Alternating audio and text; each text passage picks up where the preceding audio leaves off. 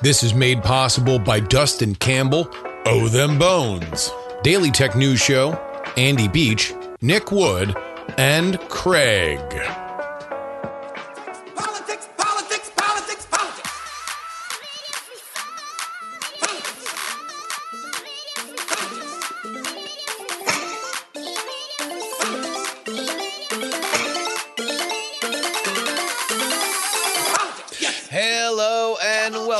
Everybody to the Politics, Politics, Politics program for October 26th, 2022. Your old pal Justin Robert Young joining you from Austin, Texas. A little bit later than I normally record the intro because we had to stay up for the Oz Fetterman debate. You know, guys, sometimes I get painted as being a bit of a ghoul, you know, because I try to coldly analyze these races that obviously mean a lot to a lot of people. And there are moments for which I can understand, especially when people are very, very rooted in the issues that they care about. And democracy can be a little, well, cold and ugly. So I'm just going to play for you a supercut of John Fetterman during this debate. Crucially, let me point out that the first clip you're going to hear is him beginning the debate. Hi, good night, everybody. No, here's what I think we have to fight about inflation here right now. That's what we need to fight about inflation. And I believe that, again, my doctors, the real doctors that I believe in, they all believe that I'm ready to be served. Uh, that- that's it. He, uh, he got his Pennsylvania All right, house Mr. From his own inlays from a, a dollar. Mr. Oh, uh, I, I I do support fracking, and I don't I don't I support fracking, and I stand and I do support fracking. Okay. I don't ever recall in the Statue of Liberty did they say you know you know take our tired huddled masses and put them on a bus. There, everybody in Braddock, uh, an overwhelming majority uh, community of of black uh, uh, community, all understood what happened. You know, they uh, they understood what happened, and everybody agreed that. And whether it was a fifty dollar tax break, you know, about his farm in Montgomery County. So it's about supporting and helping, you know, young earners. Excuse me, young young. Uh, young you know students How exactly, Mr. Fetterman, do you propose doing that to make it more affordable for a for families? No, I, I just believe I just making it that much more. uh, It, it it costs too much, and I believe providing the resources to to reduce the tuition to allow families to be able to afford it. I understand why he had to do it. I understand how much he believes in his cause that he needed to be up there. But in the cold light of day, that is not a candidate that should have been on live television. And if Katie Hobbs out in Arizona could have tapped out on a debate and just faced the reputation for being a coward for not talking to her opponent, then, well, I think John Fetterman should have as well. It's not that Oz had a particularly sparkling outing. He stumbled over his words a little bit on abortion, but Hachi Machi, man, y- you can't really come back at a dude for not phrasing something well when look, let, let's be honest, he couldn't speak straight, and nor should he be expected to when he's five months away from having a stroke. That's a long and winding road for recovery, a nationally televised debate for which the entire Senate hangs in the balance is not something that will make that recovery faster, easier, or better. Anybody who suggested that he was ready to be there, well, I think we just saw the result. Does this matter? Well, we'll see because partisanship is at an all time high. I think that there are plenty of people for whom would uh, vote for a, a plastic Santa if taped to the front were the policy positions that they agreed with. But as far as debates go, there was the possibility that this would be a car wreck.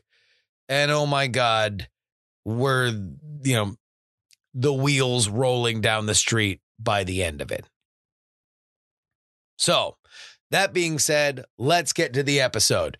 We've got plenty of dispatches from the front. Uh, uh, Joe Biden being on the road with uh, Barack Obama. We've got some early voting numbers. Those are definitely not confusing and lead people to the wrong ideas. And then we're going to take a look at not only where the aggregate polling is for some of these midterm races, specifically when it comes to the Senate, but also matching them up against the 2020 polling misses. So if we take the real clear politics average right now, we match them up against the polling misses, where would those numbers land? Some good for the Democrats, others good for the Republicans. We will tell you all of it this episode. But also, we're going to take a look beyond our shores. You know, there has to be a gigantic fiasco across the pond for me to take my eyes off the midterms. And yet, within six weeks, the United Kingdom has made a jolly good mess of it. And we talk about every inch of it, not only with our international correspondent, Tom Merritt, but also with a newcomer to this podcast, Manveen Rana. She is of the Times of London. She is the podcast host for Stories of Our Times, their daily podcast. And it's a great conversation. I think you guys are going to very much enjoy it. So let's stop fussing around, shall we? But first,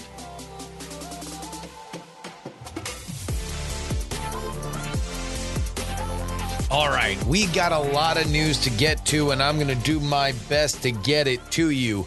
First and foremost, we head to the Keystone State of Pennsylvania, where we knew that President Barack Obama, the 44th President of the United States, was heading to Pennsylvania to stump for Shapiro and Fetterman. What we did not know is what we found out this week that Joe Biden was going to join him. Joe Biden has been, some might say prudently, others might say suspiciously, off the campaign trail throughout a lot of this midterms. The fact that his approval rating was low for a lot of the summer, rebounded with the gas prices, now is trending somewhere in the low 40s, around where Trump's was, around where Obama's was in the midterms where their parties lost seats. That might inform it. In fact, let's give you a little comparison. Leading up to the midterms at their two year mark, Obama had held 14 large rallies. Donald Trump, 26. And so Biden does get off his duff. Granted, it's going to be surrounded by a phalanx of talent, including the two candidates. And it's in a state for which he is well known. Scranton is where Joe Biden touts as his home, although he has been the senator from Delaware. But whenever he's telling a story about his dad and he's calling him Joey, trust me, having sat through a bunch of them, it's usually taking place in Scranton. Biden has been a little bit defensive of the fact that people have pointed out his absence. And indeed, he said last week that he had gotten 16 to 18 requests to get on the campaign trail. So people want him, right? It's just the fact that Biden, you know, he doesn't, he's got to figure it out. You know, he'll be there.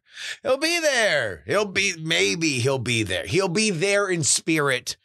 He'll be there so, somewhere, here, there, and everywhere. Joe Biden will be present. Meanwhile, Obama is barnstorming. He is uh, announced plans to campaign in Atlanta Detroit, and Milwaukee. Meanwhile, even if Biden isn't going to be out on the campaign trail, he still is going to do something that any president, no matter how popular or unpopular, is able to do be famous in a room with rich people so rich people will drop money out of their pockets and you can pick it up. On October 28th, of this week. That'll be two days from when you listen to this episode, if you listen to it on the day that it is released. Biden and Vice President Kamala Harris, somebody else who has been even more absent from this campaign trail, will fundraise with Fetterman. All right, now that we've figured out where in the world Dark Brandon is, let's take a look at an issue in two different states that I never really know what the hot hell to do with. Okay. So I'm going to give you guys a lot of data. And if you trust or know what to do with this data, then God bless you. But I will say up top, I find it to be something that only twists numbers, people, and knots. And that is early voting returns. Oh, what a seductive sound, huh? Early voting returns. It, it, just it sounds like you already know what's going to happen on election day. These are real votes after all. And with a little demographic teasing, we can see who's really ahead before election day even rolls around.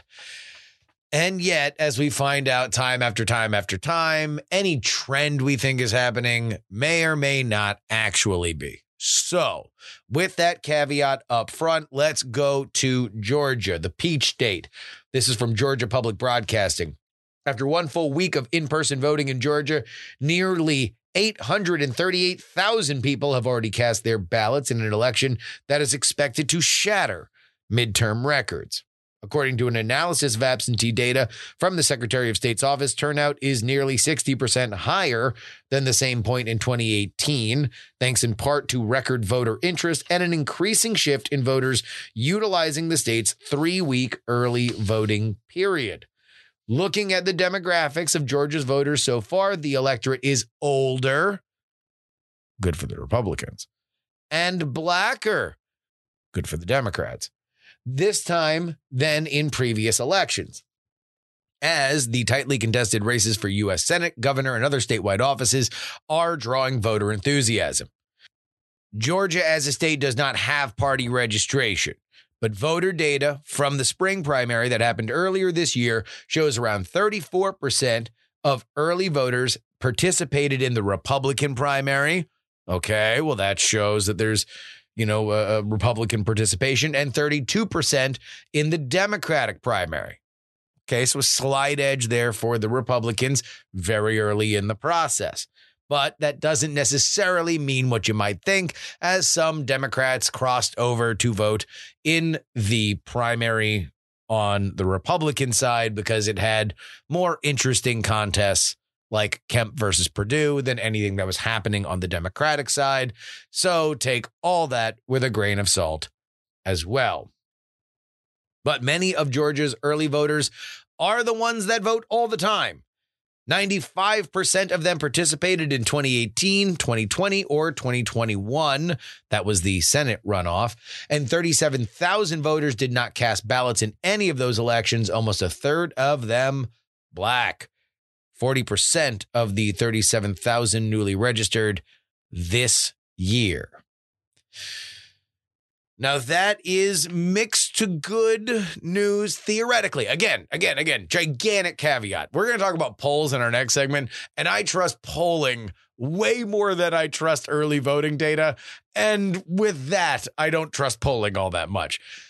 So, so if that was mixed to good news for Democrats in Georgia, and probably weirdly good news for Brian Kemp and Brad Raffensperger as voting continues to surge in Georgia, despite them being called the new Jim Crow. We now move to maybe some downbeat news for Democrats. This in Nevada from Jon Ralston, oft thought to be the oracle of the Silver State's politics. Turnout in Clark County, the only county that really matters in Nevada, is down, way down. Now, only two days in at the point that we are reporting it, but the Clark County mail ballot number is 38,789. That's not fantastic.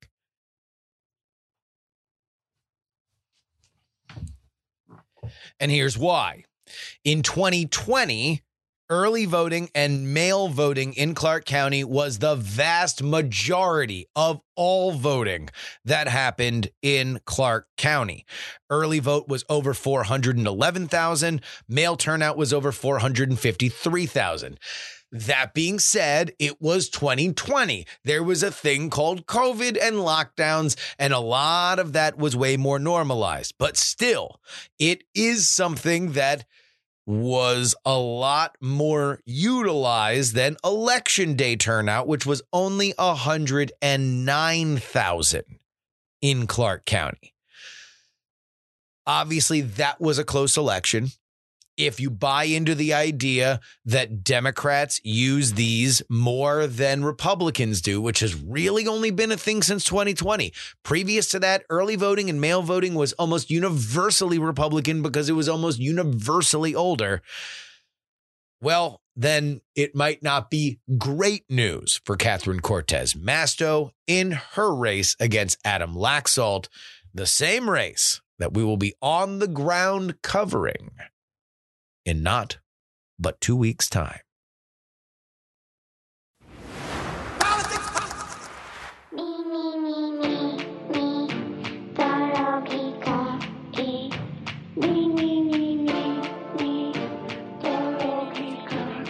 Hey, gang, we will keep this short, but a reminder that you power this program.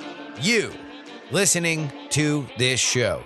You that leaves a review on the podcast app of your choice. You that leaves a review on the podcast app of your choice. You that goes and tells somebody that you know this week that there is only one podcast, totally independent, totally without any kind of lean beyond the one forward to you because I am doing my best doing my best to carve out some sense from the noise that is the midterms.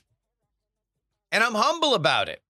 You didn't see me jumping up and down and saying, I told you so about the Herschel Walker badge thing, that it was a really bad move from Warnock. And now nobody's talking about Christian Walker. Nobody's talking about his abortions. No, we're spending more time talking about the Ebenezer Baptist Church kicking people out and whether or not Herschel Walker's a real cop than any of those things that I think could actually cleave Kemp voters in the suburbs from Herschel Walker this fall in 12 days.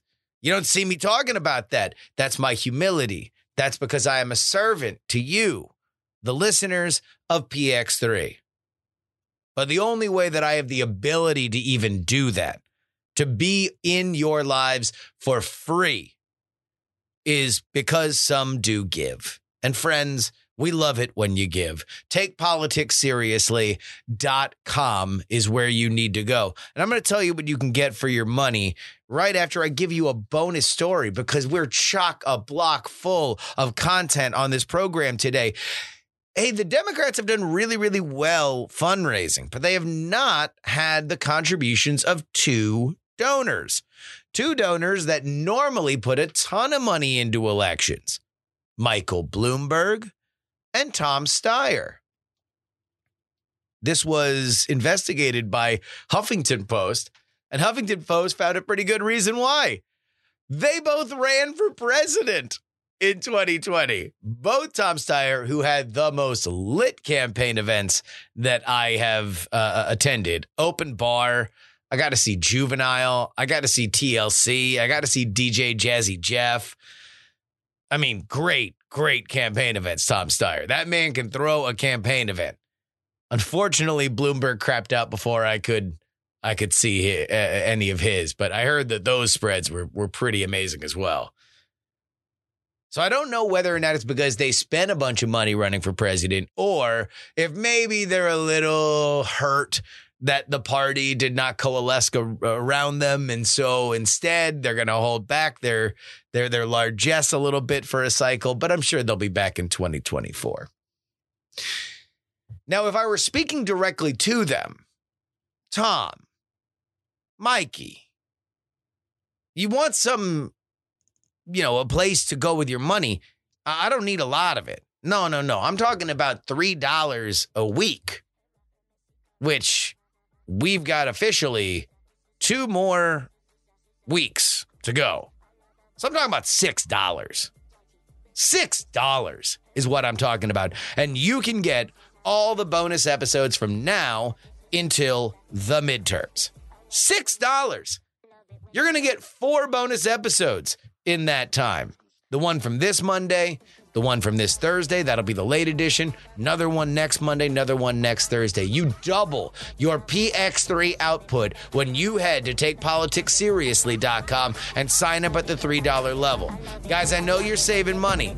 I know you're saving money not donating to a lot of these campaigns. So how about you head on over to mine?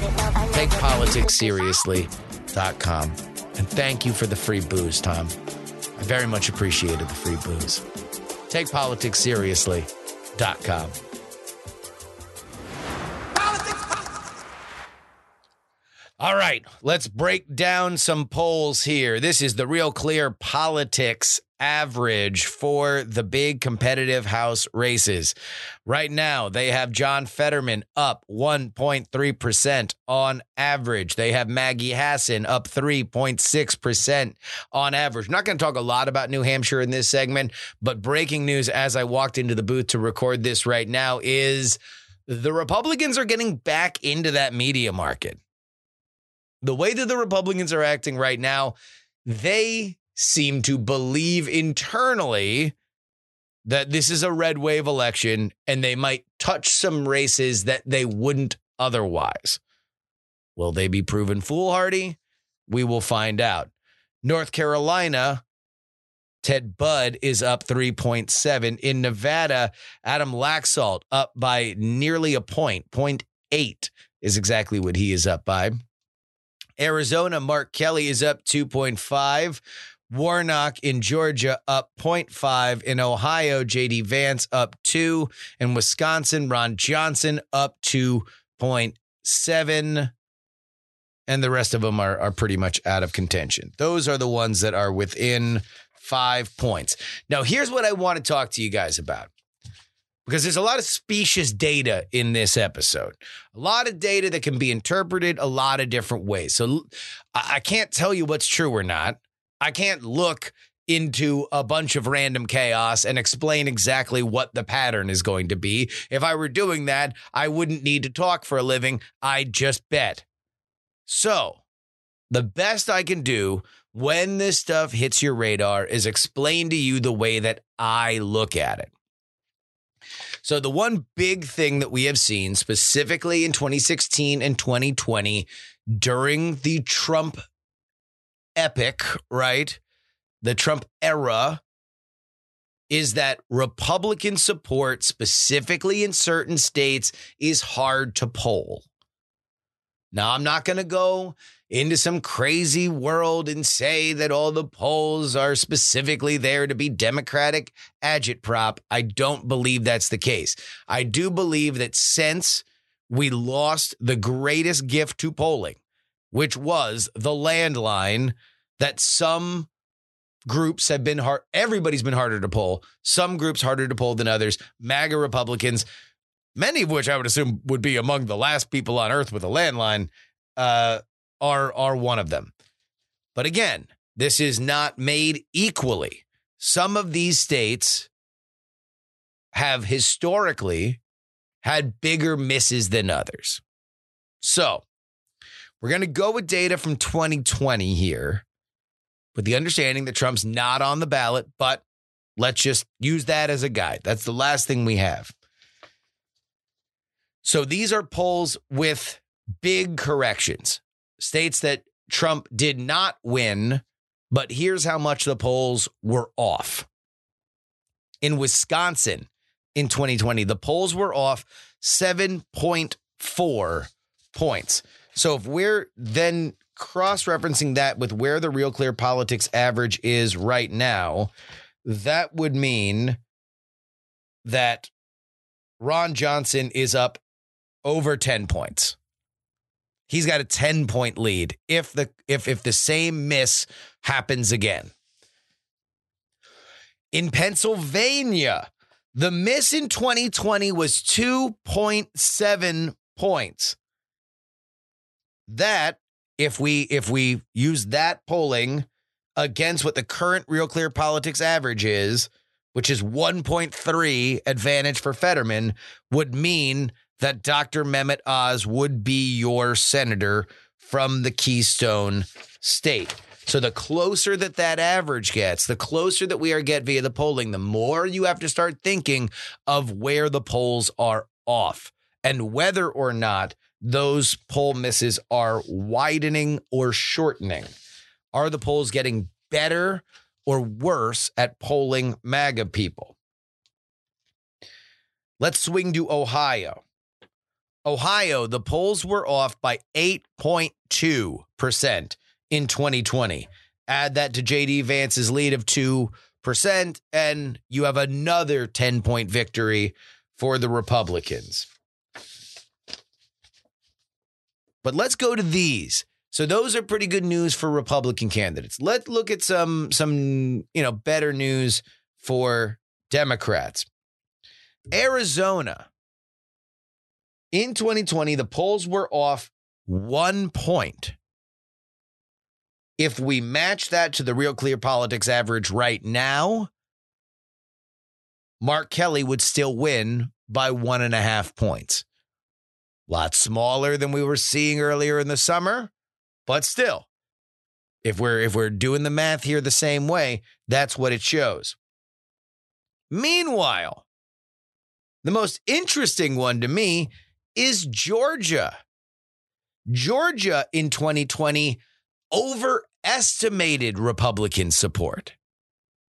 It missed its poll by 1.2 the other way. Add that to Raphael Warnock's advantage, and he wins by 1.7. Then we also have North Carolina. North Carolina uh, was a 2.5 miss. That would mean that Ted Budd wins by around six points. Some other data to pay attention to the betting markets, something else that, that tends to go into models. Right now, the betting markets have flipped. They have the Republicans winning the Senate uh, uh, 67 to 38. And it's largely because of two states Nevada, where Laxalt is now favored to win, and Pennsylvania, where uh, Mehmet Oz is now favored to win in the prediction markets. What does that mean? A hill of beans right now. Again, swirling, swirling data. So before we end this segment, let me just give you this serenity prayer. All right. This is the PX3 election serenity prayer making its debut. God, grant me the serenity to understand the data I can, the courage to understand that there is data I don't understand, and the wisdom to shut up about both before I say something on Twitter that I'm going to get dunked on for. Amen.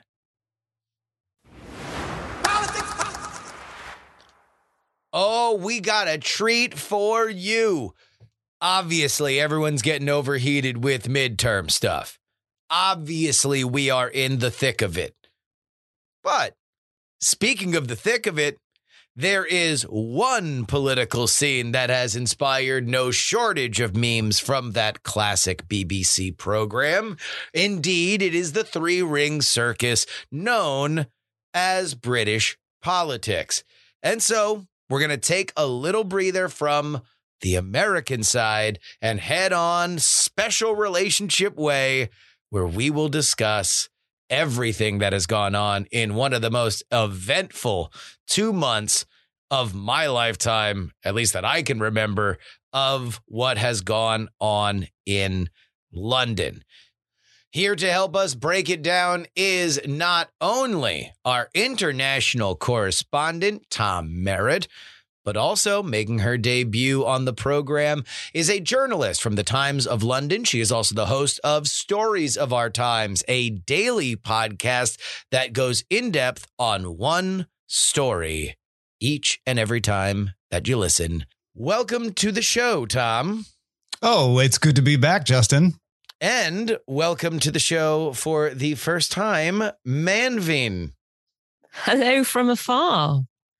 All right, let's let let's let's get into this here because uh, it has been a a, a very very very chaotic uh, situation over there in in the UK, but it seems to have come to a resolution over the last seventy two hours. Uh, uh, Manveen, catch us up.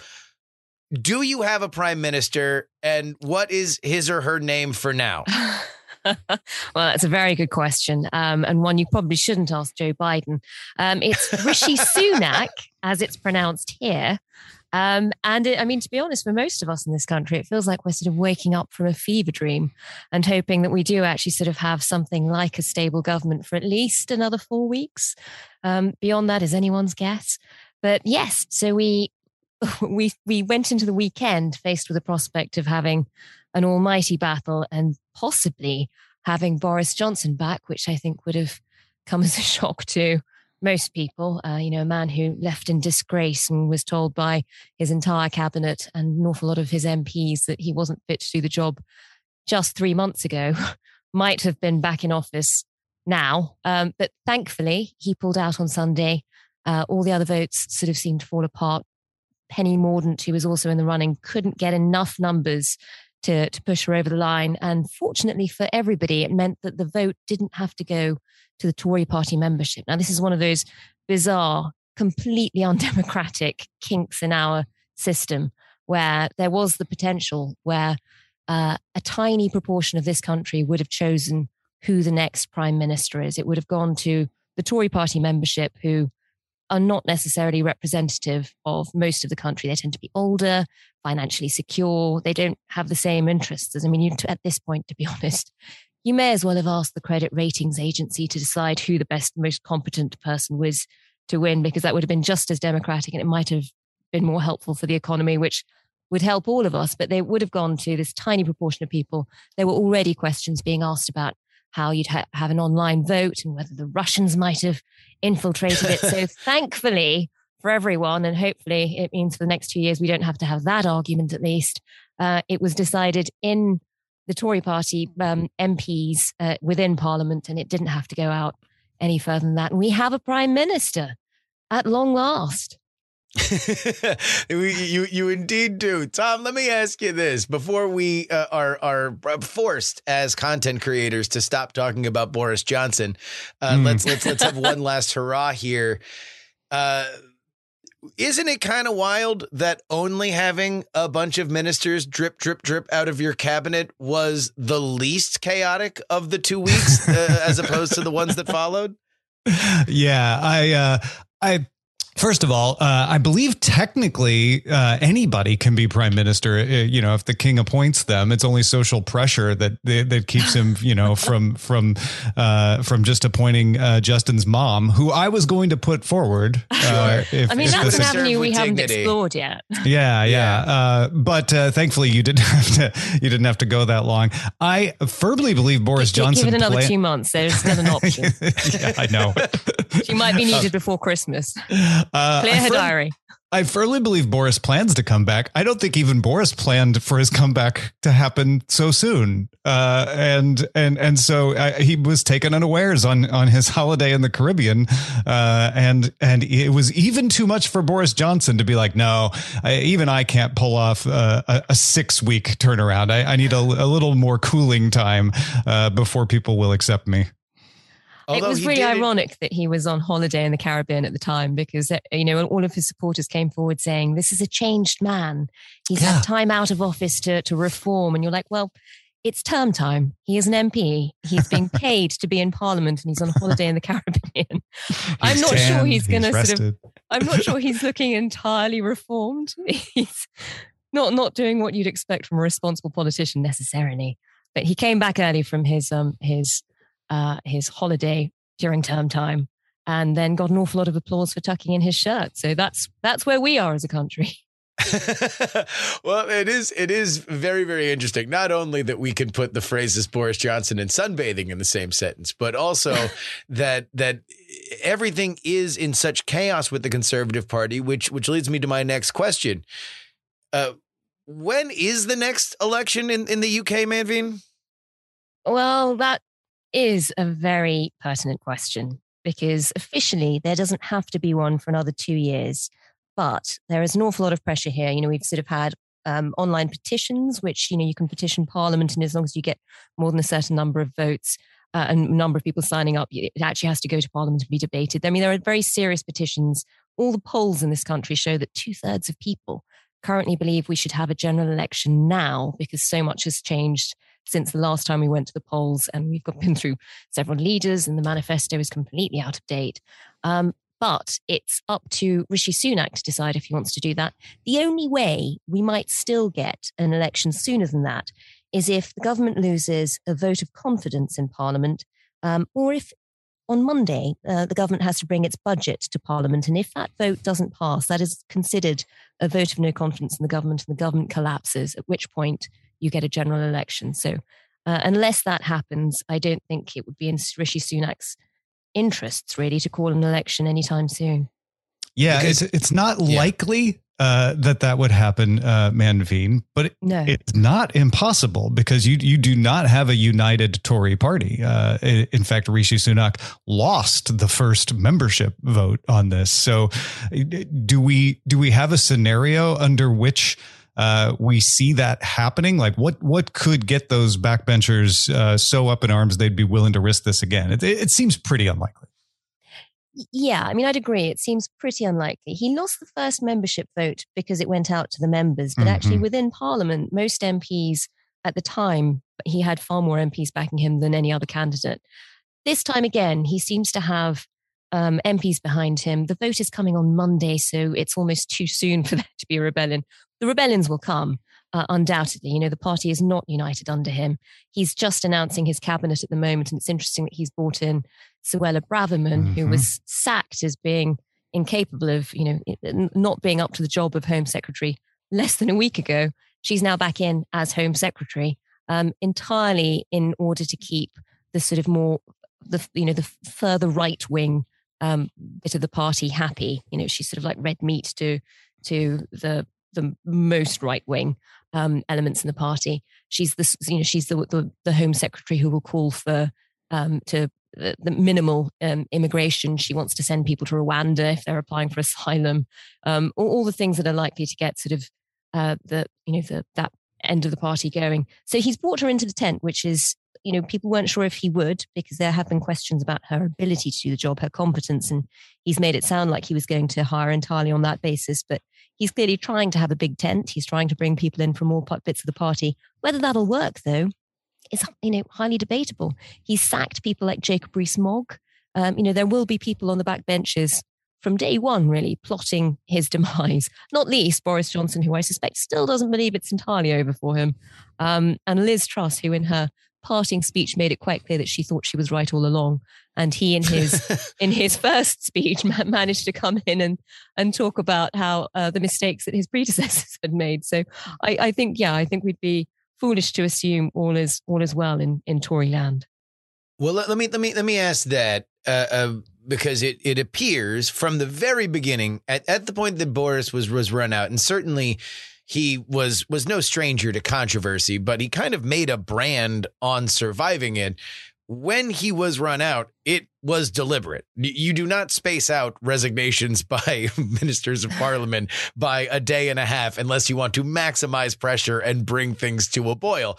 It did. He's gone. It seemed like like the push was for Rishi. That doesn't happen. Liz Truss comes in. She immolates in record time, and now we get ready for Rishi after all.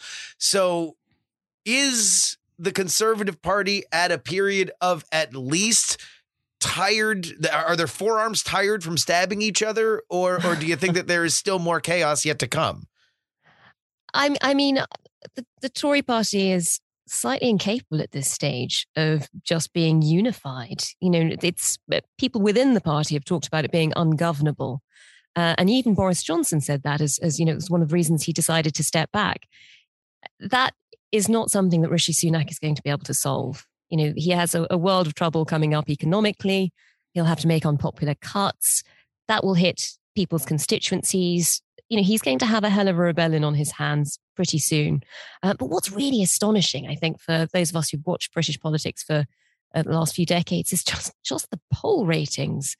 I mean, the Tory party is currently being decimated in the polls, and even people within the party I've been talking to in the last 24 hours. You know, they're, they're hoping that Rishi Sunak will mean that they lose less badly, but mm. not, you know, nobody is actually going expecting to win the next election at the moment. It seems to be, you know, people are sort of just hoping it means they're not entirely wiped out, which is how things looked a week ago.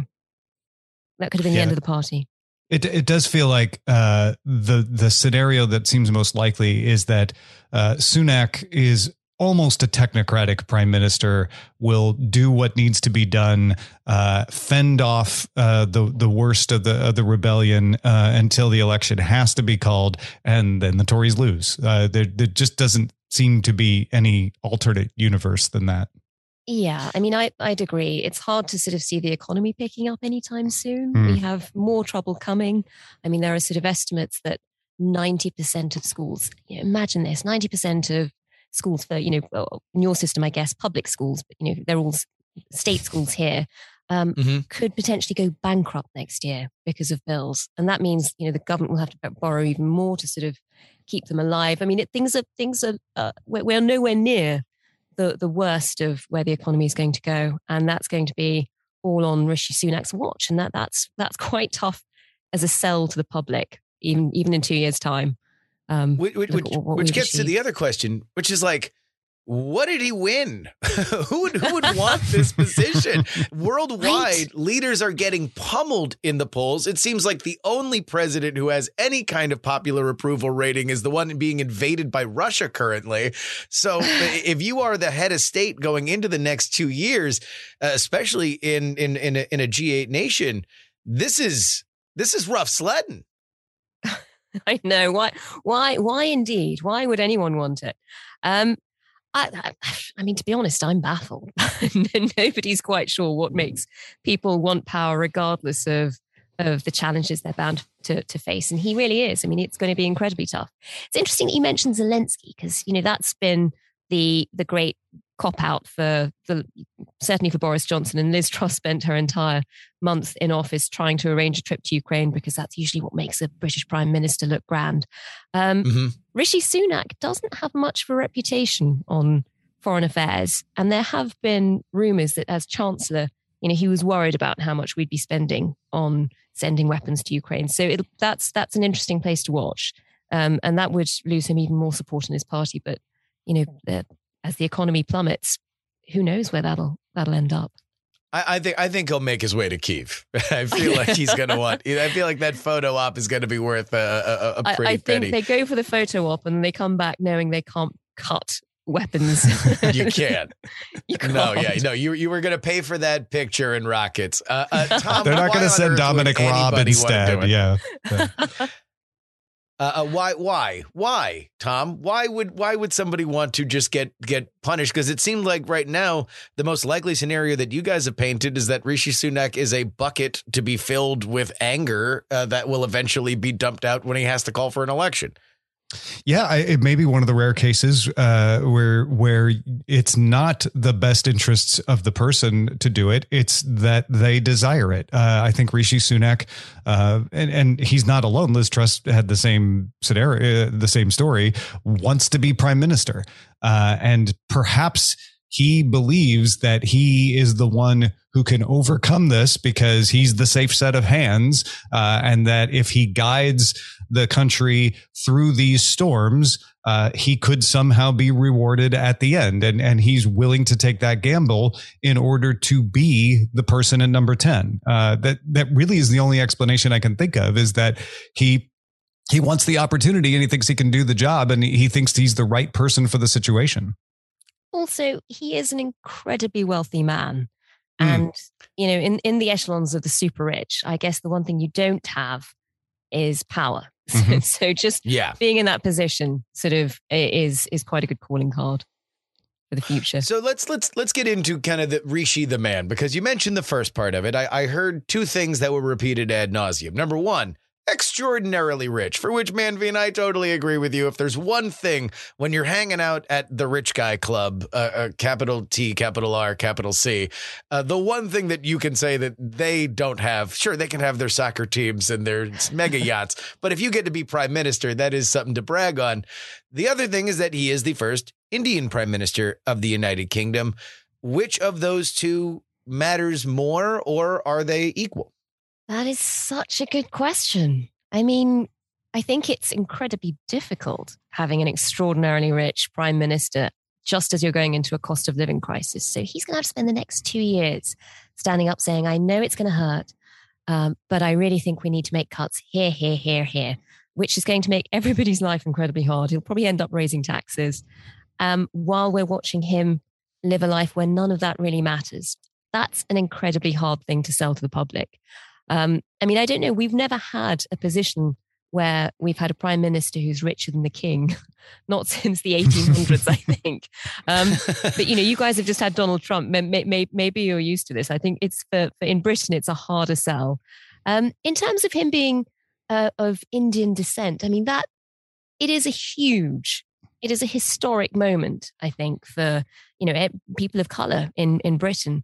Um, I have found it really interesting though, sort of watching all the coverage around the world because people are talking about it as our Obama moment. And for some reason, it doesn't quite feel like that here.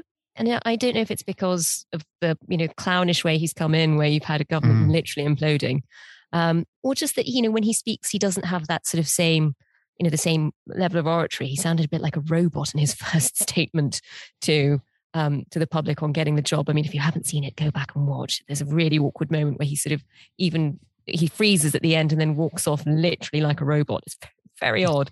I think he's going to need some training on on stuff like that. Um, so he he doesn't have the same sort of inspiring qualities, I suppose. That you know, with the Obama, there was a moment of hope around the world. Whatever your politics were, there was sort of like this great you know, this person who who spoke to dreams. Um, Rishi Sunak's not quite that, and I think also we've for some reason in this country we have a history where Labour ha- doesn't have as many.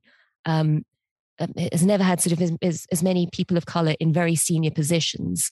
The Tories have, you know, they've ended up in the last couple of years eh, with a cabinet which has, you know, had a, a number of people in the in the highest ministries, you know, chancellor, as home secretary, um, who are from ethnic minorities. The problem is, it's always been under a government which is very much against ethnic minorities. You know, it's of it's more anti-immigration than any any government we've had before. It's the you know pro Brexit. It's taken us out of um, you know, and, and a lot of that obviously has dog whistle associations as well. So I think for a lot of people of color in this country, it's it's an awkward moment because it is genuinely a moment of hope. You know, most people would not have been able to imagine this even 10 years ago. It, it's it's huge. It's transformative.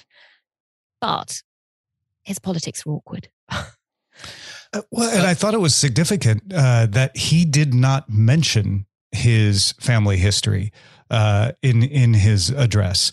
Uh, President Obama uh, would always humbly acknowledge his role in history. Uh, there, there wasn't a whiff of that uh, from Sunak and what in what he said. And yes, he's rich and he married someone even richer. Uh, so I, I don't know if he doesn't want to shine light on his family history because of that. Uh, but you know, he's he's not just of of Indian descent. He's he's Indian families in East Africa, which is its own uh, unique culture uh, that his parents came over. You would think that that would be worth a nod, and and and and he didn't say a thing to be honest, I think it's because of that awkward relationship the Tory party has at the moment of sort Mm. of promoting people of color, but at the same time, um, you know, it, it, in most of its membership.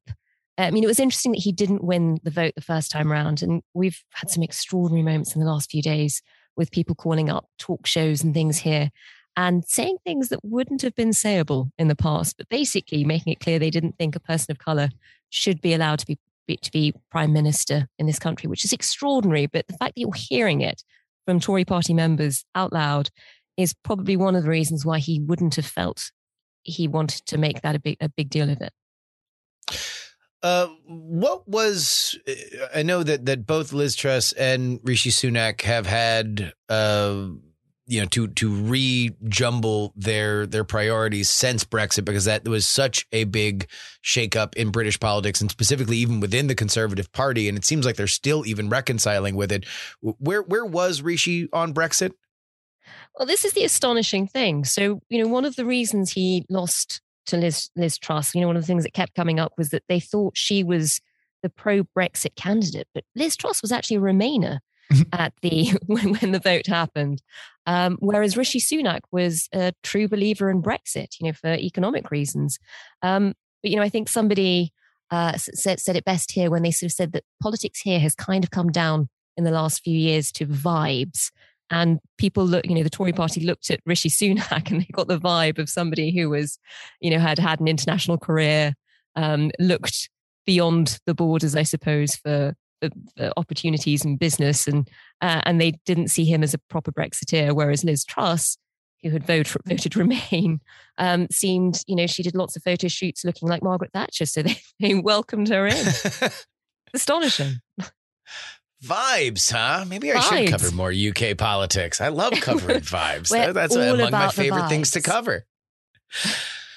Uh, uh, well, well, let's actually talk about the other side of the aisle there. Uh, uh, although you guys have many sides of the aisle in the UK, but Labour being the chief antagonist to the Conservative Party, they have for for folks who have not paid uh, very close attention, seem to have shed their Jeremy Corbyn leadership, and now, at least according to conventional wisdom, feel like they are only a matter of time away from regaining power. Uh, uh, Manveen, can you tell us about the new look Labour Party? Sure. I mean, um, I've never known an opposition party that didn't think it was about to to take power. However, um, I think they've um, they, they've they've got a they've got a little bit more realism on their side. Just because if you look at the polls, the polls in the last few weeks have been astonishing.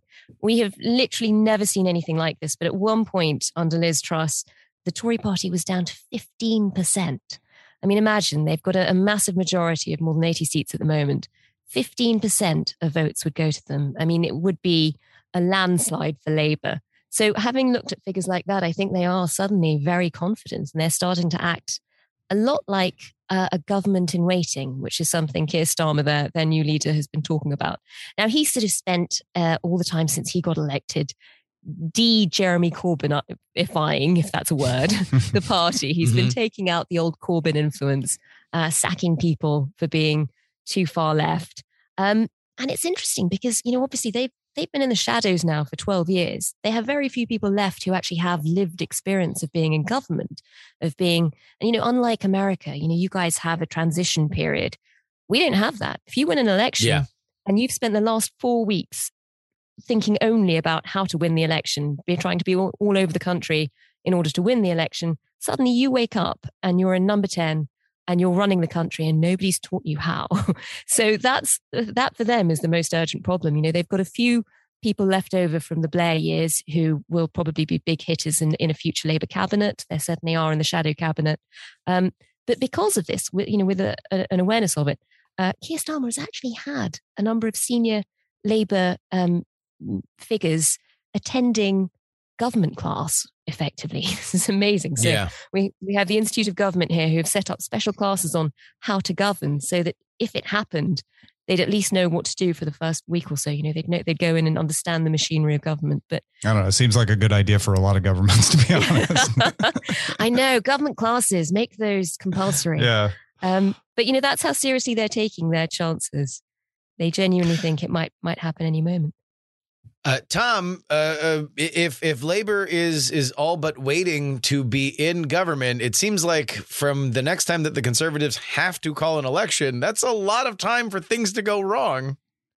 Yeah, I, I well, I, I think that's that's Labour's very wise position is lo- looking at the horizon and seeing the storms and the rocks, and knowing that it, while it's possible they make it all the way to the next required election date, uh, there's lots of chances for them, uh, and so they they they want to keep their their uh, their powder dry and and ready to go at a moment's notice because n- no one thought Liz Truss would last six l- only six weeks. Uh, and, Yeah. and so at, at this point, anything's possible. Uh, and I think that's smart uh, for labor to be ready. Um, and it, there, there are so many things we haven't even talked about uh, that could cause unexpected problems.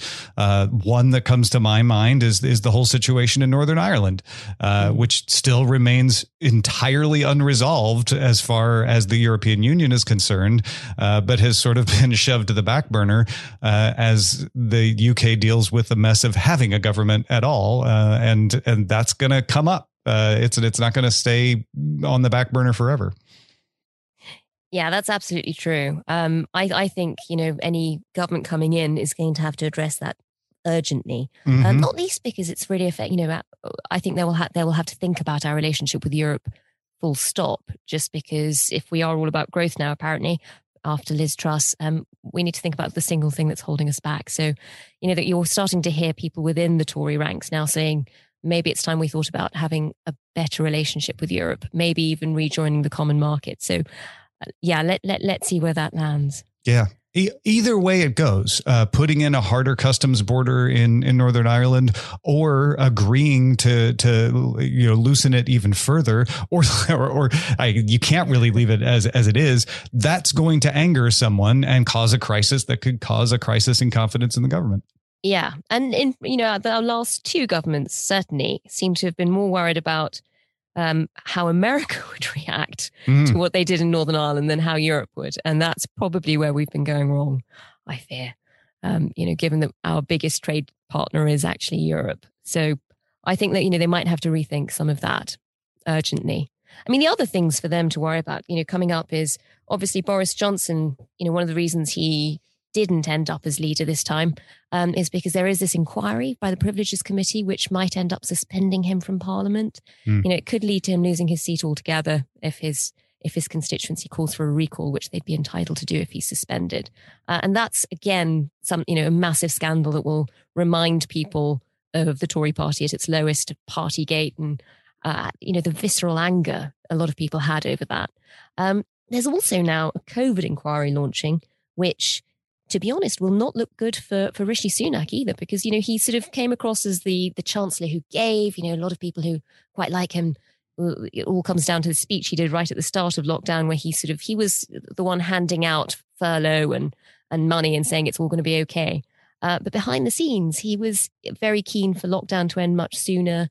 Uh, he stopped us going into lockdown a second time, which led to many people losing their lives um, because he was worried about the economy. So there, there are you know, chances are he will end up in quite a lot of trouble over the inquiry. Well, that's certainly the, the whispers we're hearing.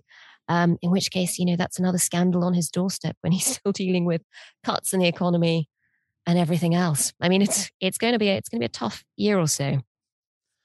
All right, last question for the both of you. We'll start with Tom. Obviously, this has been an eventful series of weeks. Is there one moment that sticks out more than any others of uh, this three ring circus that uh, I guess is is at the very least at intermission, if not over entirely? Tom, There's so many to choose from, uh, but honestly, I think my favorite uh, thing to to hold on to is that uh, Liz Truss, even with the short term she served as prime minister, uh, got to serve under two monarchs, a queen and a king, and she'll always have that. yep. Put that put that on the commemorative plates for Liz Truss. Two monarchs, one on either side. That's 45 her place in days, two monarchs. None, none, none have done it more efficiently than uh, uh, Prime Minister Truss. Uh, uh, Manveen, Oh God. Um, I mean, it's it's tough, you know, given that her time in office was over before most people's probation in a job would end, um, and yet so many moments to choose from. yeah, Um, I think uh, you know her her speech on leaving today was quite remarkable. You know, she it's traditional for prime ministers to talk about the, the great things they've achieved, and she tried to do that. Didn't last long, but also in the list that she she named, there were things that she's already had to reverse because they'd gone so wrong. Um, I think just watching, you know, for all of us, the, the commentariat for the journalists, just watching every time she stood up and did a speech announcing something new, watching how the, the, the pound fluctuated and just dropped off a cliff was horrendous, but kind of also remarkable. We're not going to forget that in a hurry. Yeah. That's where that's where you know again an amateur observer here on the other side of the pond, but uh, uh, it seems that there's one thing that is a death knell to any British politician, and that is the pound doing anything weird. as soon as the pound does anything weird, Oh, you we're you are toast. The, the market apparently priced it in and they were calling it the moron premium. Li- literally, traders put on, as long as Liz Truss and Kwasi Kwarteng were in office, they put on a, a moron premium on all um, British debt. we were having to pay more for our gilt yields were, were going up.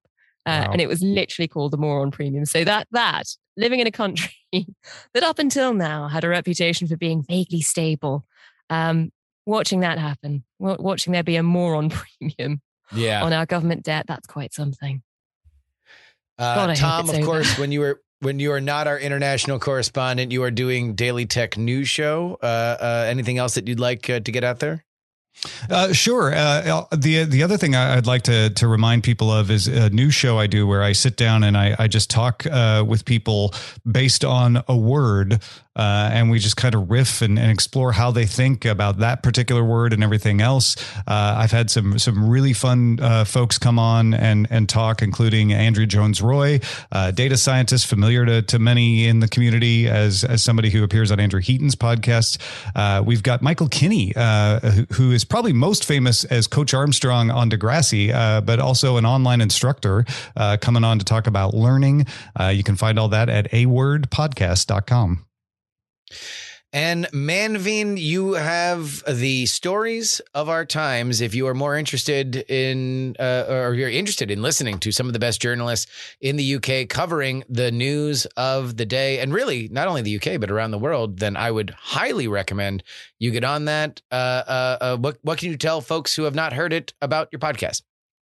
Well, so it's the daily news podcast from the Times and the Sunday Times, and we do one story in depth every day. And if you are following the the psychodrama of British politics, then absolutely come and have a listen to us. We also do foreign news and sort of investigative series, um, but it's one one podcast uh, Monday to Friday. Come and have a listen. You can find us wherever you get your podcasts. Stories of our times. Uh, and double thumbs up from this happy new subscriber. Thank you guys so much for joining us. Thanks for having us on.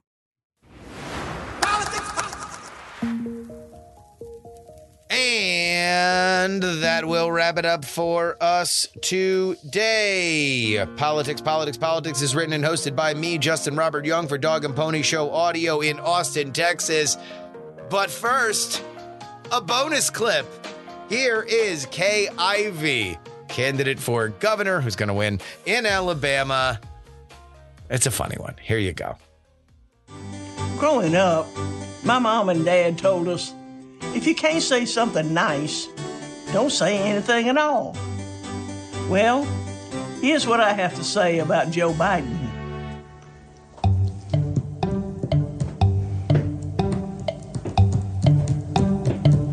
Alabama's one and only, Kay Ivey. Poor Joe. Bless his heart.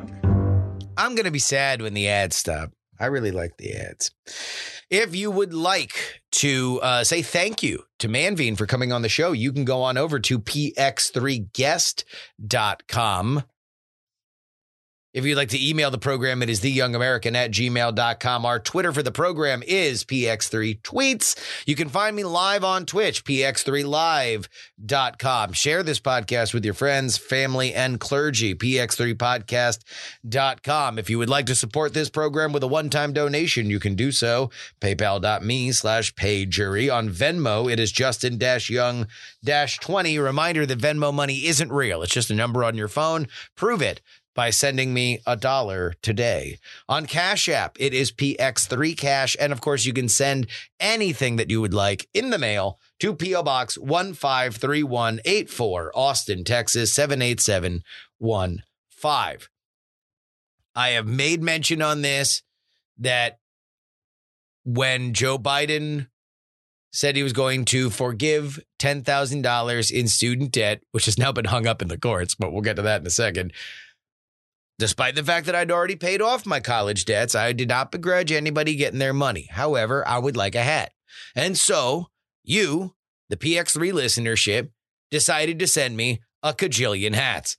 And while I will still accept them to P.O. Box 153184, Austin, Texas 78715, I will tell you right now that spiritually, spiritually, I need nothing more because a hat arrived today that has hand stencil painted on the following $10,000 from Joe Biden.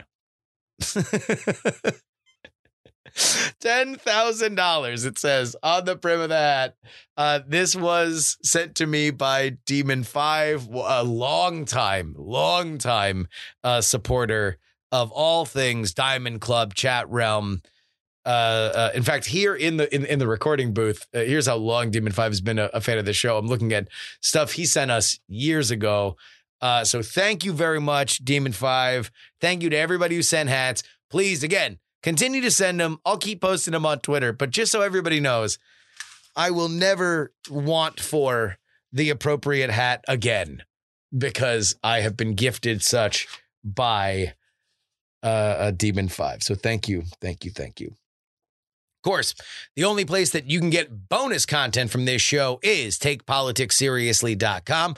$3 tier gets you two bonus podcasts per week covering all the news we miss on our free podcast schedule. Again, $6. $6 between now and the midterms to get all that bonus content, the last minute stuff that's breaking, every bit of early voting data that we can get, the last minute polling, the, the last minute debates. Come on. Is a no brainer. TakePoliticsSeriously.com. Of course, if you want to get that and hear your name read at the end of the podcast, then you need to get into the Titanic $10 tier like these fine folks, including Andres, Matt, MC Dradio, Unsafe DB Levels, Katie, Amanda, Ye Old Pinball Shop, DB4 Bongo, Catherine, Todd, persons familiar with the matter, and vote Gloria Young for King of the New World Order. Edison, up, up, down, down, left, right, left, right, BA Select Start, Dr. G, Neil, Charles, Darren, 100 Mile Runner, Idris Arslandian, Blue Front, and the Lenina. DL, Steven, Chad, Pneumatic Terran, Diana Turn 2, Miranda Janelle, Adam, Chief Andy, Robert Casey Paul is awesome. Brad, Richard, D. Laser, just another pilot, middle aged Mike who loves Frank got abducted, Utah Jimmy Montana, the Gen, A L D L D L D. Really? Chopper, Andrew, and Joshua. If you would like to join their ranks, the place to do it. Take politics seriously.com. So, Friday, on Friday's show, we're going to debut something that we started doing during the primaries for the presidency where because I don't really do like prediction predictions on this show, I'm instead going to to create our official expectation buckets.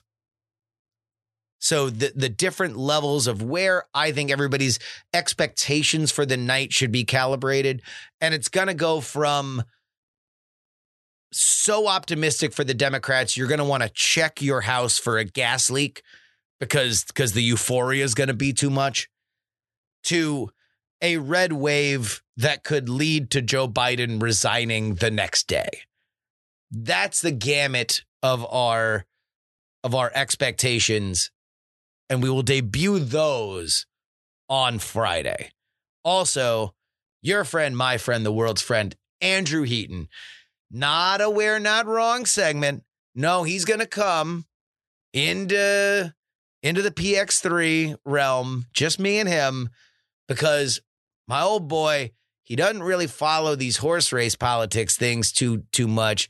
Uh, he's been out of the country for all summer, so uh, it's basically just going to be Andrew Heaton asking me anything he wants about the midterms. I'm going to catch him up so everybody will will he, he'll be able to impress everybody about all of his knowledge and also to prep him because he's going to be watching the midterm returns live with us on my Twitch channel that of course you can find at PX3 live that'll be midterm night all right.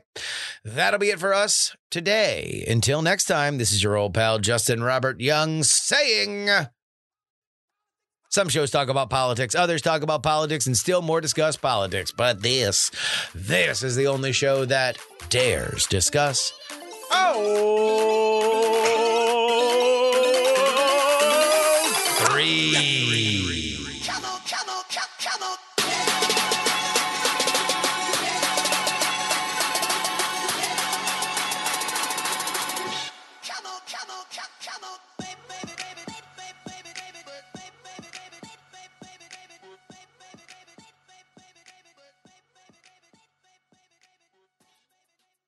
Diamond Club hopes you have enjoyed this program. Dog and Pony Show Audio.